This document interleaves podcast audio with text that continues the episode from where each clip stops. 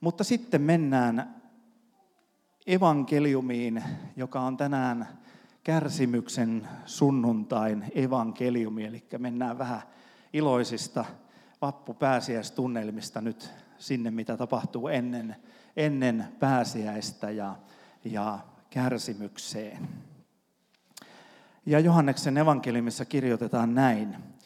Ylipapit ja fariseukset kutsuivat neuvoston koolle ja kysyivät siltä, mitä meidän pitäisi tehdä.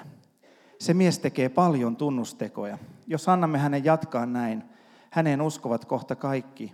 Ja silloin roomalaiset tulevat ja ottavat meiltä sekä tämän pyhän paikan että koko kansamme. Silloin yksi heistä, Kaifas, joka oli sinä vuonna ylipappina, sanoi, te ette ymmärrä yhtään mitään. Ettekö te käsitä, että jos yksi mies kuolee kansan puolesta, se on teille parempi kuin että koko kansa joutuu tuhoon. Tämä ei ollut hänen oma ajatuksensa, vaan sen vuoden ylipappina hän lausui ennustuksen. Jeesus oli kuoleva kansan puolesta, eikä vain sen kansan puolesta, vaan kootakseen yhteen kaikki hajallaan olevat Jumalan lapset. Siitä päivästä lähtien neuvoston tavoitteena oli surmata Jeesus. Eli lähdemme menemään kohti pääsiäisen kärsimystä ja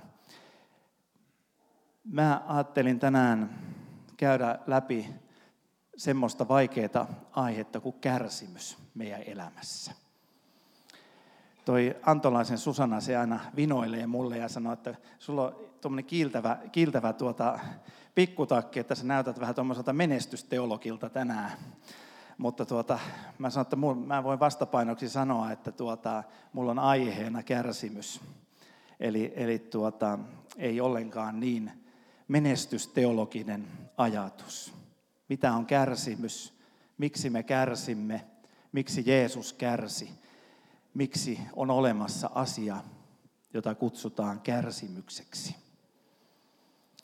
Ähm, mä oon ajatellut ehkä 25-30-vuotiaaksi, että jollakin lailla mä olen kuolematon. Ja se on varmaan semmoinen ajatus, joka elämässä saattaa tulla, kun kaikki rullaa. Ei ole mitään semmoista niin kuin isompaa juttua. Todella, totta kai teiniässä oli kaikki omat angstinsa ja ahdistuksensa ja elämässä jotakin pieniä vastoinkäymisiä. Mutta kuitenkin helposti on ollut sellainen ajatus, että, että minähän olen kuolematon. Mä voin rullata tätä elämääni eteenpäin ja kaikki ovet aukeaa ja, ja sillä lailla menee hyvin. Mutta oikeastaan siinä vaiheessa alkoi ymmärtämään, että ympäriltä kuoli ihmisiä, läheisiäkin ihmisiä. Ja se vauhti on vain kiihtynyt. Ähm, sitten kun se edellinen sukupolvi lähtee ja on lähdössä, tajuaa, että jos Jumala, hyvä Jumala minulle suo normaalin elämän, niin minä olenkin tuossa seuraavassa jaossa mukana. Minä edustan sitä sukupolvea, joka on seuraavana lähdössä. Ja tietysti sitä rukoilee, että sitä voisi elää mahdollisimman pitkän ja hyvän elämän. Sanon niin kuin pastori ja lähetystyöntekijä Päivä Parviainen, joka eli yli, yli satavuotiaaksi, että ei minulla ole mitään kiirettä taivaaseen. Täällä on niin paljon tekemistä. Täällä on niin paljon vielä työtä evankeliumin eteen, että ei minulla ole mitään kiirettä taivaaseen. Ei ole kiirettä ja sitä toivoo ja rukoilee hartaasti, että saisi elää semmoisen normaalin elämän. Viimeisen puolen vuoden aikana mulla on jotenkin ollut semmoinen ihana olo aamusi. Mä oon herännyt siihen ajatukseen, että kiitos Jumalalle, mä saan olla tässä. Mä saan olla suhteellisen terve, mä saan tehdä, tehdä työtä, elää. Ja kiitollisuus on noussut jostakin syvältä. Tässä ammatissa näkee hirveän monenlaista. Joku joskus sanoi, että papit ei ymmärrä elämästä yhtään mitään, kun ne on vain pappeja. Mutta kun sairaalassa kävelee pitkiä käytäviä ja vielä joskus nykypäivänäkin tulee käytyä ihmisten luona, jotka on lähdössä tästä ajasta ikuisuuteen, niin ymmärtää helpommin se, mitä on kärsimys, mitä on elämä. Kaikista kipeimpiä oman elämän kärsimyskokemuksia on ollut ne, kun on joutunut saattelemaan jonkun perheen kanssa pientä lasta. Vaikka mä olen tottunut olemaan täällä edessä ja tottunut puhumaan ja, ja olemaan ja elämään, niin kyllä siinä vaiheessa, kun seisot tällä paikalla muutama metri tänne päin ja tuossa edessä on semmoinen 50-senttinen arkku, ja kun katsot isää ja äitiä, katsot perhettä, mä tiedän, että tämä on tosi kamalaa puhua näin, mutta se on sitä elämän todellisuutta. Siinä sä ymmärrät jotakin syvältä, että mitä, mitä, mitä tämä elämä voi olla. Ja sulla ei ole mitään sanoja. Muutama messu sitten mä rukoilin täällä nuoren äidin puolesta, jonka viimeistä kolmea vuotta heidän perheen elämää olen seurannut. Viime sunnuntain messuun, vähän ennen messua, tämä nuori äiti, 29-vuotiaana, kahden pienen lapsen äiti, poistui tästä ajasta ikuisuuteen. Ja onneksi mun käsityksen mukaan sinne paremmalle puolelle kristittynä ihmisenä, Jeesukseen uskovana ihmisenä. Siinä ihmettelee vierellä, että eihän mä voi sanoa yhtään mitään. Mulla ei yhtään sanaa tästä elämästä. Mulla ei yhtään sanaa näille ihmisille. Mä en voi mitään muuta kuin olla. Väistämättä jossain vaiheessa me ihmisinä opimme sen, että kärsimys kuuluu meidän elämään jollakin tavalla. Me saadaan rukoilla ja pyytää Jumalalta sitä, että olkoon se meidän jokaisen kohdalla mahdollisimman pieni, mahdollisimman vähäinen. Kukaan ei sitä halua siinä syvimmässä muodossa, mitä kärsimys on. Mutta silti me jokainen joudutaan kokemaan elämässä jonkunlaisia asioita – joudumme kokemaan asioita, mitä me emme koskaan ole tilanneet. Ja kristittynä, Jumalaan uskovana ihmisenä, mä en voi selittää kahta asiaa pois. Kärsimys ja kuolema. Mä voin tietää ainoastaan sen, että kuoleman voitettu. Mielestäni ortodoksit korostaa vielä enemmän sitä, että kuolemalla kuoleman voitti. Kristus kuolemalla kuoleman voitti. Kuolema on välipysäkki. Me olemme matkalla, toivon mukaan jokainen jonnekin, ja mielellään sinne, jota kutsumme Jumalan taivaaksi. Ettei mene liian vakavaksi, niin sanotaan, että se taivas ei varmastikaan ole semmoinen paikka, missä meillä on vaipat, vaipat päällä ja soitamme harppua. Se on jonkunlainen toisenlainen paikka. Mutta toivottavasti olemme matkalla sinne. Kristus on minulle elämä ja kuolema on voitto. Ennen vanhaa se luki useimmiten hautakivessä. Kristus on minulle elämä ja kuolema on voitto. Se voisi sanoa myös niin, että jos Kristus on minulle elämä, kuolema on voitto. Ja se on iloinen asia. Mutta silti sitä kärsimystä, mitä elämään ehkä tulee, niin sitä me emme osaa selittää pois. Minulle ei ole tullut koskaan mieleen mennä todella pahassa tilanteessa sanomaan esimerkiksi, että, että sä et vaan usko tarpeeksi. Jos sä uskosit, niin sä parantusit. Pitkänä perjantaina tulee vuosi siitä, kun mun anoppi kuoli. Hän sairasti rintasyöpää ja syövän eri muotoja 18 vuotta ja viimeiset 10 vuotta todella aktiivinen syöpä jylläsi hänen kehossa.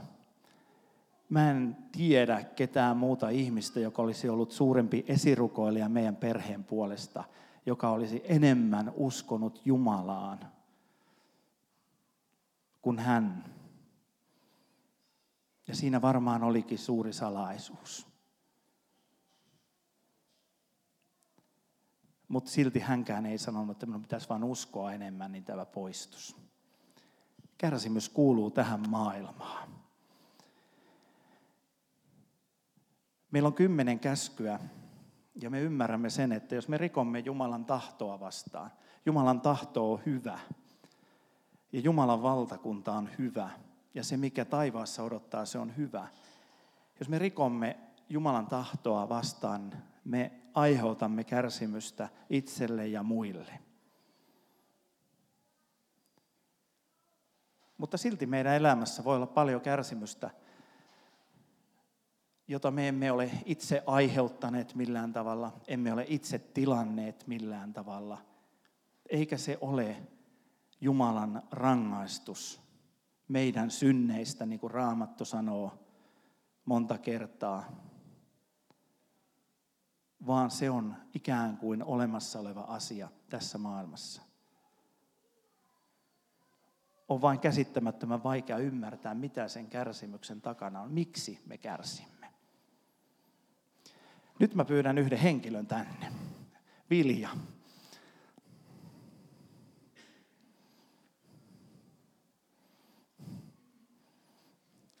Sä tohdit tulla mun vierelle ihan rohkeasti. Mä nimittäin tota, olin vaimoni kanssa kävelylenkillä ja meidän koiran kanssa ja sitten mä mä hänelle sanoin, että mä, mulla on tämmöinen saarna-aihe, että voitaisiko me pohtia tässä kävelyllä tämmöistä aihetta. Ja sitten, tuota, sitten mä kysyin, että kenet sä kutsuisit tänne puhumaan elämästä ja sellaisista asioista, joka ei välttämättä ole tilattua meidän elämässä. Sitä tuli niin kuin tykin suusta, että vilja.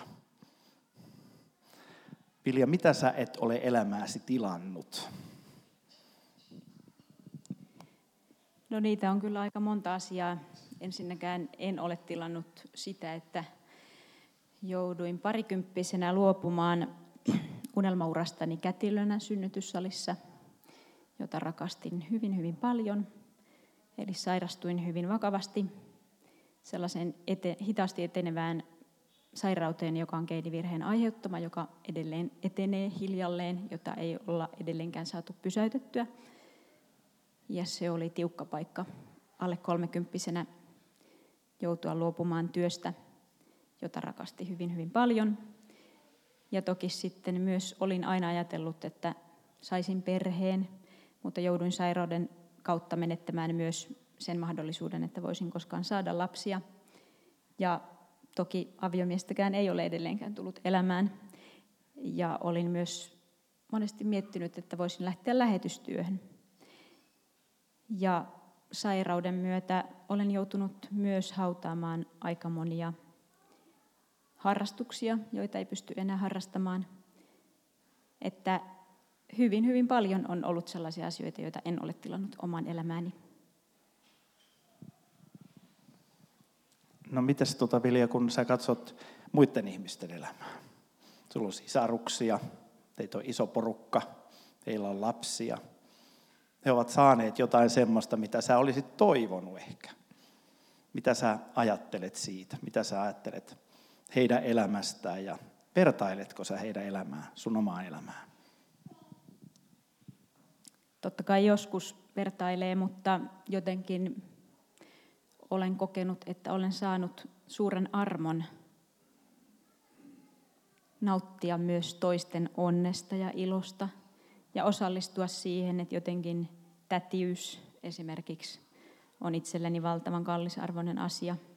Että jotenkin se, mä en halua muodostaa mun identiteettiä sen mukaan, että olen lapseton tai olen sinkku tai olen sairas, vaan jotenkin se oma vahvin identiteetti tulee aina siitä, että mä oon Jumalan silmissä äärettömän kallisarvoinen hänelle, hänen luomistyönsä kruunu ja äärettömän rakastettu kärsimyksestä huolimatta ja kivuista huolimatta. Ja jotenkin niin kuin se kiitollisuus siitä, että mä olen saanut opiskella uuden ammatin, josta nautin suunnattomasti ja saanut aivan mielettömän ihania kummilapsia elämääni ja sisarusten lapsia, niin jotenkin niin kuin se on jotenkin mahtavaa ymmärtää elämässä se, että elämä voi olla äärettömän rikasta ja ihanaa siitä huolimatta, vaikka se menee hyvin eri tavalla, mitä on itse ajatellut.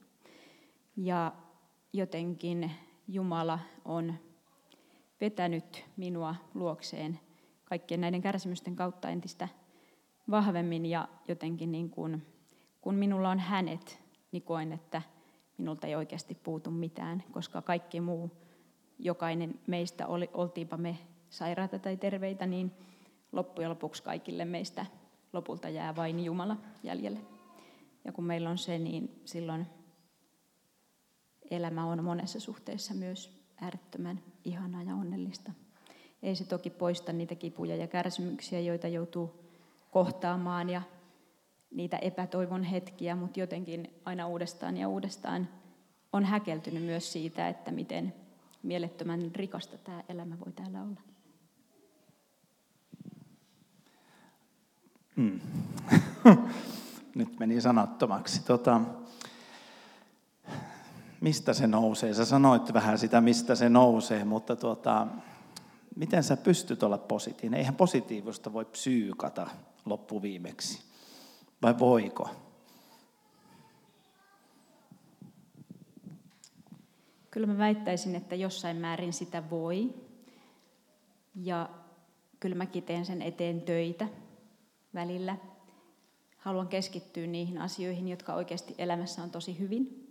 Mutta kyllä mä silti väitän, että se suurin ilo ja riemu, niin se tulee lahjana Jumalalta. Jotenkin että rautuu niihin lupauksiin, mitä raamatussa luvataan. Ja muistaa, että raamatun henkilötkään eivät kovin monet saaneet täällä nähdä lupausten täyttymistä, mutta he ripustautu siihen toivoon, niihin lupauksiin, niihin mielettömiin asioihin, mitä meille on luvattu, niin se antaa sellaisen perspektiivin, että ei sitä voi millään pumpata itse, että se on, se on jotain niin mieletöntä, että niin kuin itse olisin varmasti jo päätynyt hyvinkin epätoivon partaalle monta kertaa, jos ei olisi tätä ihan mielettömän suurta toivoa tästä kaikesta. Kaikki muuttuu kerran hyväksi ja Jumala on silti meidän kanssa jo tänään tässä koko ajan maailman loppuun asti. Onko seurakunnalla jotakin tekemistä hyvän olon kanssa? Voiko sillä olla? Pitäisikö sillä olla? Kyllä, paljonkin. Mun mielestä itse on saanut kasvaa hyvin paljon seurakunnassa, erityisesti hyvän opetuksen kautta, ja se rakentaa omaa suhdetta Jumalaa vielä parempaan suuntaan. Ja, ja myös, se on myös ihanaa, että seurakuntalaiset voivat kantaa, ja ennen kaikkea ainakin omassa solussani on jotenkin ihanaa, että me voidaan laittaa keskellä yötä vaikka viestejä toisillemme ja rukouspyyntöjä se on ihan mielettömän tärkeää, että meillä on toisemme, me voidaan olla tukemassa ja auttamassa ja kantamassa toinen toisiamme tällä matkalla, jossa kukaan ei kuitenkaan loppujen lopuksi pääse kauhean helpolla. Kiitoksia. Nyt me annetaan aplodit Viljaan.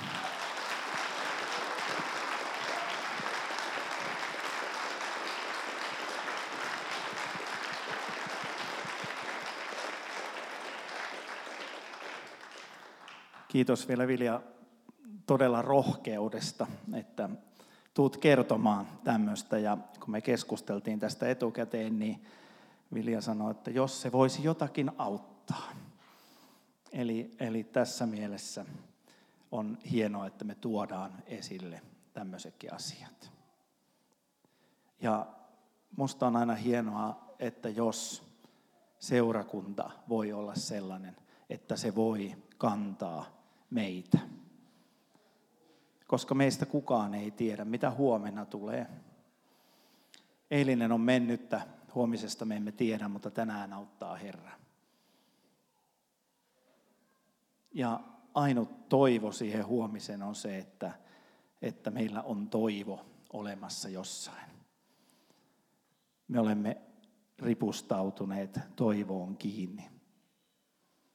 Se on ainut meidän tulevaisuuden toivo. Kristus on kantanut kuoleman, voittanut kuoleman.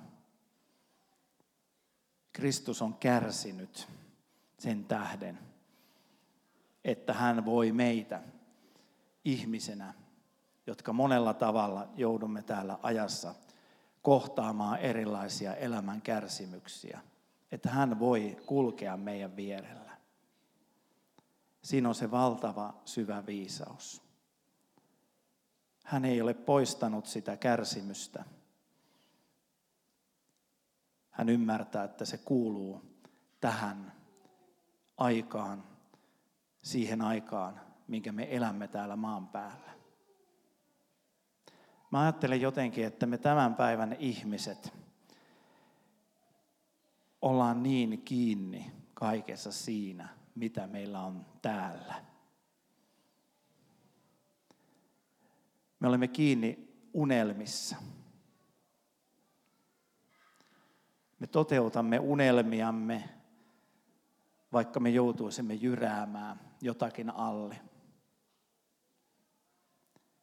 Yksi tilasto kertoo hyvin tästä tilanteesta.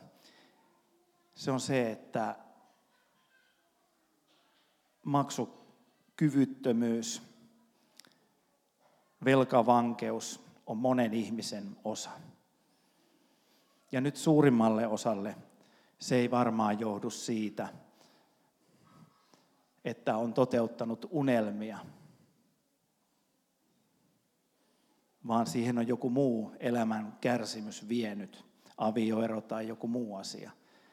Mutta osalle suomalaisista ja yhä suuremmalle osalle suomalaisista eläminen yli varojen, unelmien toteuttaminen, kaikki minulle heti nyt, johtaa siihen, että elämästä tuleekin loppuviimeksi vain isompaa ongelmaa, isompaa kärsimystä. Meidän on hirveän vaikea olla tyytyväisiä siihen, mitä olemme saaneet. Ja mä uskon, että Jumala haluaa opettaa meitä kuitenkin kristittynä siihen, että me olisimme tyytyväisiä siihen, mitä me olemme saaneet. Mitä, me,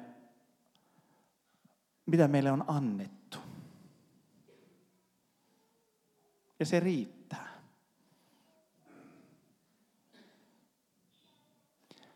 hulluimman esimerkin siitä, mitä se, että halutaan näyttää ja olla enemmän kuin, kuin on tavallaan niin kuin resursseja tai, tai pitäisi olla resursseja.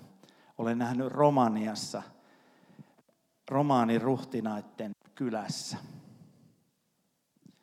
Siellä on semmoisia, onko kukaan käynyt Disney Worldissa? joku on käynyt. No se näyttää hyvin samalta. Mä oon käynyt Ranskassa Disney Worldissa, niin mä tiedän sanoa, mitä Romanian Disney World näyttää. Kokonaisen kansanosan, kokonaisten ihmisjoukkojen, orjien kustannuksella rakennettuja hulppeita linnoja – valtava määrä ihmisiä joutuu kärsimään näiden linnojen vuoksi. Ja sitten nämä ihmiset itse elävät siinä pihalla teltassa ja paistavat öljytynnyrissä sitä sikaansa, koska eivät osaa muuttaa elämäntyyliänsä. Mutta jotakin pitää saada, pitää olla status, pitää näyttää joltakin erilaiselta, pitää päästä vähän korkeammalle, pitää näyttää kaikille, että minulla on, millä minä mällään. Se on mun mielestä ääriesimerkki. Mä oon itse ihminen, joka on elämässä tahtonut hirveästi asioita. Ja mä oon hirveän onnellinen tällä hetkellä, että mulle riittää ihan se, mitä mulla on. En mä tarvitse yhtään enempää. Mutta jos mä rupeisin ajattelemaan, että mä tarvin ja mulla pitäisi olla, niin varmasti mun elämästä tulisi valtavaa kärsimystä jo senkin johdosta, että mä ajattelisin, että mulla pitää olla jotakin enemmän kuin mulla on.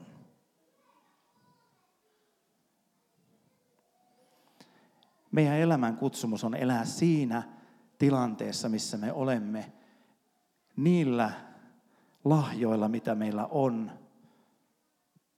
ja niillä varoilla ja sillä elämällä, mikä meille on annettu. Ei meidän tehtävä ole huolehtia huomisesta siinä mielessä.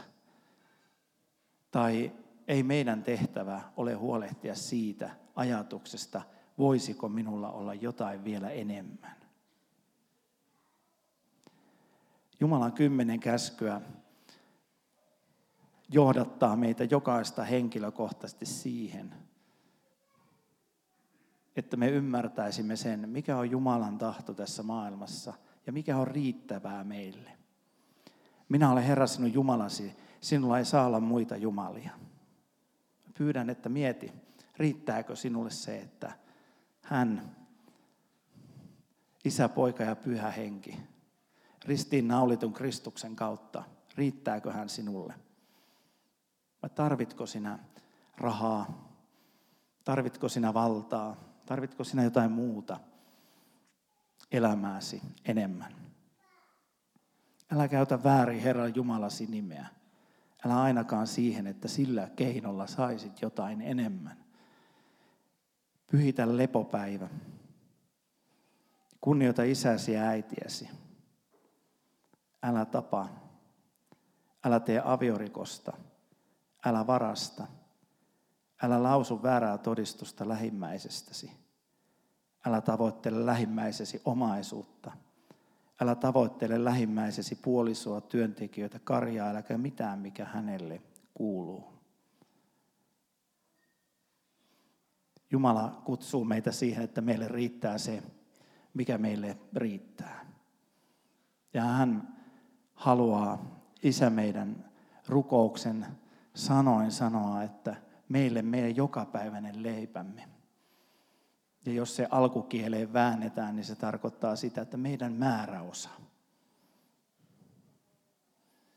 Mutta se, mitä me saadaan tavoitella lisää, on Kristuksen kunniaa. Me saadaan tavoitella syvempää hengellisyyttä – me saadaan tavoitella sitä, että me rakastaisimme toisia ihmisiä enemmän. Ja meidän tulee tavoitella sitä, että me rakastaisimme niin toisia ihmisiä, että heidän kärsimyksensä elämässä voisi lientyä. Siinä asiassa saa päteä ihan miten paljon haluaa. Siihen meidät on kutsuttu. Jumalan valtava toivo tälle maailmalle on se, että täällä on seurakunta. Jumalan valtava toivo tälle maailmalle on se, että täällä on seurakunta, joka ymmärtää, mitä on rakkaus. Mitä on se, että meidät on kutsuttu rakastamaan toisia ihmisiä. Kantamaan heidän taakkoja, lieventämään heidän pahaa oloa, lohduttamaan heitä lohduttakaa minun kansaani. Tähän meidät on kutsuttu. Ja se on ainut keino, mikä voi kärsimyksestä ikään kuin leikata jotain pois. Että me elämme elämämme Kristuksessa, me elämme seurakuntana siten, että me todella rakastamme kaikkia ihmisiä. Rakastamme niin, että me paina heitä häpeään tai kärsimykseen. Mitä enemmän elää tässä roolissa, sanotaan nyt näin, sitä enemmän syvemmin ymmärtää sen, että kaikilla meillä on kaapissa joku asia, jonka toinen voi väärillä sanoilla, väärillä teoilla tökkästä sillä tavalla, että ikään kuin piikki menisi syvemmälle meidän sydämeen. Siksi meitä kutsutaan siihen rukoukseen, että päästä meidät siitä pahasta, että me me ihmisinä vaurioittaisi toisia ihmisiä yhä pahemmin. Syöksisi heitä yhä syvemmälle. Ja jos meidän elämässä on tällaista, niin meille kehotetaan siitä, että pyytäkää anteeksi, antakaa anteeksi, sopikaa riitanne, eläkää anteeksi annossa, eläkää rakkaudessa toisia ihmisiä kohtaan. Tämän päivän seurakunnalle se suuri kutsu on se, että ihan jokainen ihminen voisi kävellä tuosta ovesta sisälle kirkkoon, kokematta sitä suomalaisten peruskokemusta, että minä en kelpaa tähän joukkoon. Minä olen liian syntinen. Nuo tuomitsee minut. Siinä on meille valtava haaste tänä päivänä, että ihan jokainen ihminen voi kävellä ajattelematta sitä, että mikä minua kohtaa Tulenko minä vain syvemmin loukatuksi? Tulenko minä vain syvemmin alas painetuksi, kun tuosta ovesta sisälle kävelen? Me olemme maailman valona, toivona. Me olemme maailman ilona seurakuntana. Ja Kristus on antanut meille niin paljon, että me voimme sitä tehtävää toteuttaa. Piispa Teemu Laajasalon valtava oivallus tästä kirkosta on se, että Tämä on yksi niitä harvoja kirkkoja, joka suorastaan pakottaa tulemaan Kristuksen luokse. Usein noustaan monta porrasta ja vielä vähän käytävä viittaa ylöspäin, että, ja sitten on saarnastuoli korkealla. Täällä saarnaajakin saa olla matalalla. Ja kun tuohon käytävän alkupäähän pääsee, seuraamus on se, että ei voi tulla kuin alaspäin Kristuksen luokse koska hän on tullut niin alas, että hän voi meitä heikkoja, kiusattua, kärsiviä ihmisiä auttaa. Hän on tullut niin alas meidän sydämeen ja kutsuu meitä siihen samaan, mitä hän on täällä tehnyt kävellessään maan päällä. Rakastamaan, auttamaan, tukemaan, leikkaamaan kärjen pois toisten ihmisten kärsimykseltä. Kristus on täyttänyt kärsimyksen sunnuntain, tämänkin sunnuntain, kaikista synkimmätkin raot, kaikista synkimmänkin hetken omalla armollaan ja sillä, että armosta me olemme pelastettuja. Rukoillaan. Isä, sä näet meidät jokaisen ja sä näet meidän jokaisen elämän. Herra, me rukoillaan, että me saamme tulla sinun eteesi sellaisina kuin me olemme. Ja me saamme tulla. Sinä haluat meille tänään sanoa, että sinä olet minun rakas tyttäreni, sinä olet minun rakas poikani. Sinä olet minulle rakas. Ja oli sinun elämässäsi mitä tahansa – mitä tahansa kärsimystä, niin sinä olet tervetullut tähän alttarille. Olet tervetullut Kristuksen eteen.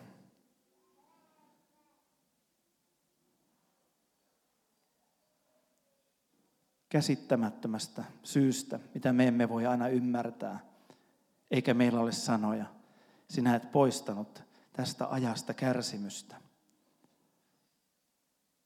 Mutta kiitos siitä, että sinä kuljet jokaisena hetkenä meidän jokaisen rinnalla. Ja sinä olet voittanut kuoleman. Kuolemalla sinä olet voittanut kuoleman. Kuolemalla ei ole enää valtaa tässä talossa, koska sinä olet voittanut kuoleman. Ja siitä me ylistämme ja kiitämme sinua. Herra, sinä olet painanut meidän sydämiimme sen, mikä on sinun lakisi. Ja missä me tänään koemme, että olemme rikkoneet sinua vastaan, toisiemme vastaan. Niin Herra, me tullaan tässä hetkessä sun eteesi ja pyydetään, että anna anteeksi meidän synnit. Armahda meitä. Ja Herra, tökkää meitä eteenpäin pyytämään toisiltamme anteeksi, jos me olemme rikkoneet. Että ristin sanoma saisi tulla tänään täydelliseksi tässä kirkossa, meidän lähipiirissä. Anteeksi anto sinulta on enemmän kuin me voimme mitään elämässämme odottaa tai saada. Ja se on armosta annettu tänäänkin. Ja armosta me saamme armahtaa muita ihmisiä. Herra, me pyydämme itsellemme sitä armoa, että me siihen pystymme. Kiitos siitä, mitä Jeesus sinä olet tänään. Me iloitsemme siitä ja pyydämme, että Herra, täytä meitä pyhällä hengellesi tänään. Niin, että me voisimme kasvaa uskossa sinun kaltaisuuteesi ja valloittaa tämän maailman ja kertoa tälle maailmalle, että me haluamme kulkea jokaisen ihmisen vierellä Kristuksen sinun sydämellä. Ole ylistetty siitä, mitä sinä olet tänään meidän syntiemme sovittajamme ylösnoussut Jeesus Kristus. Amen.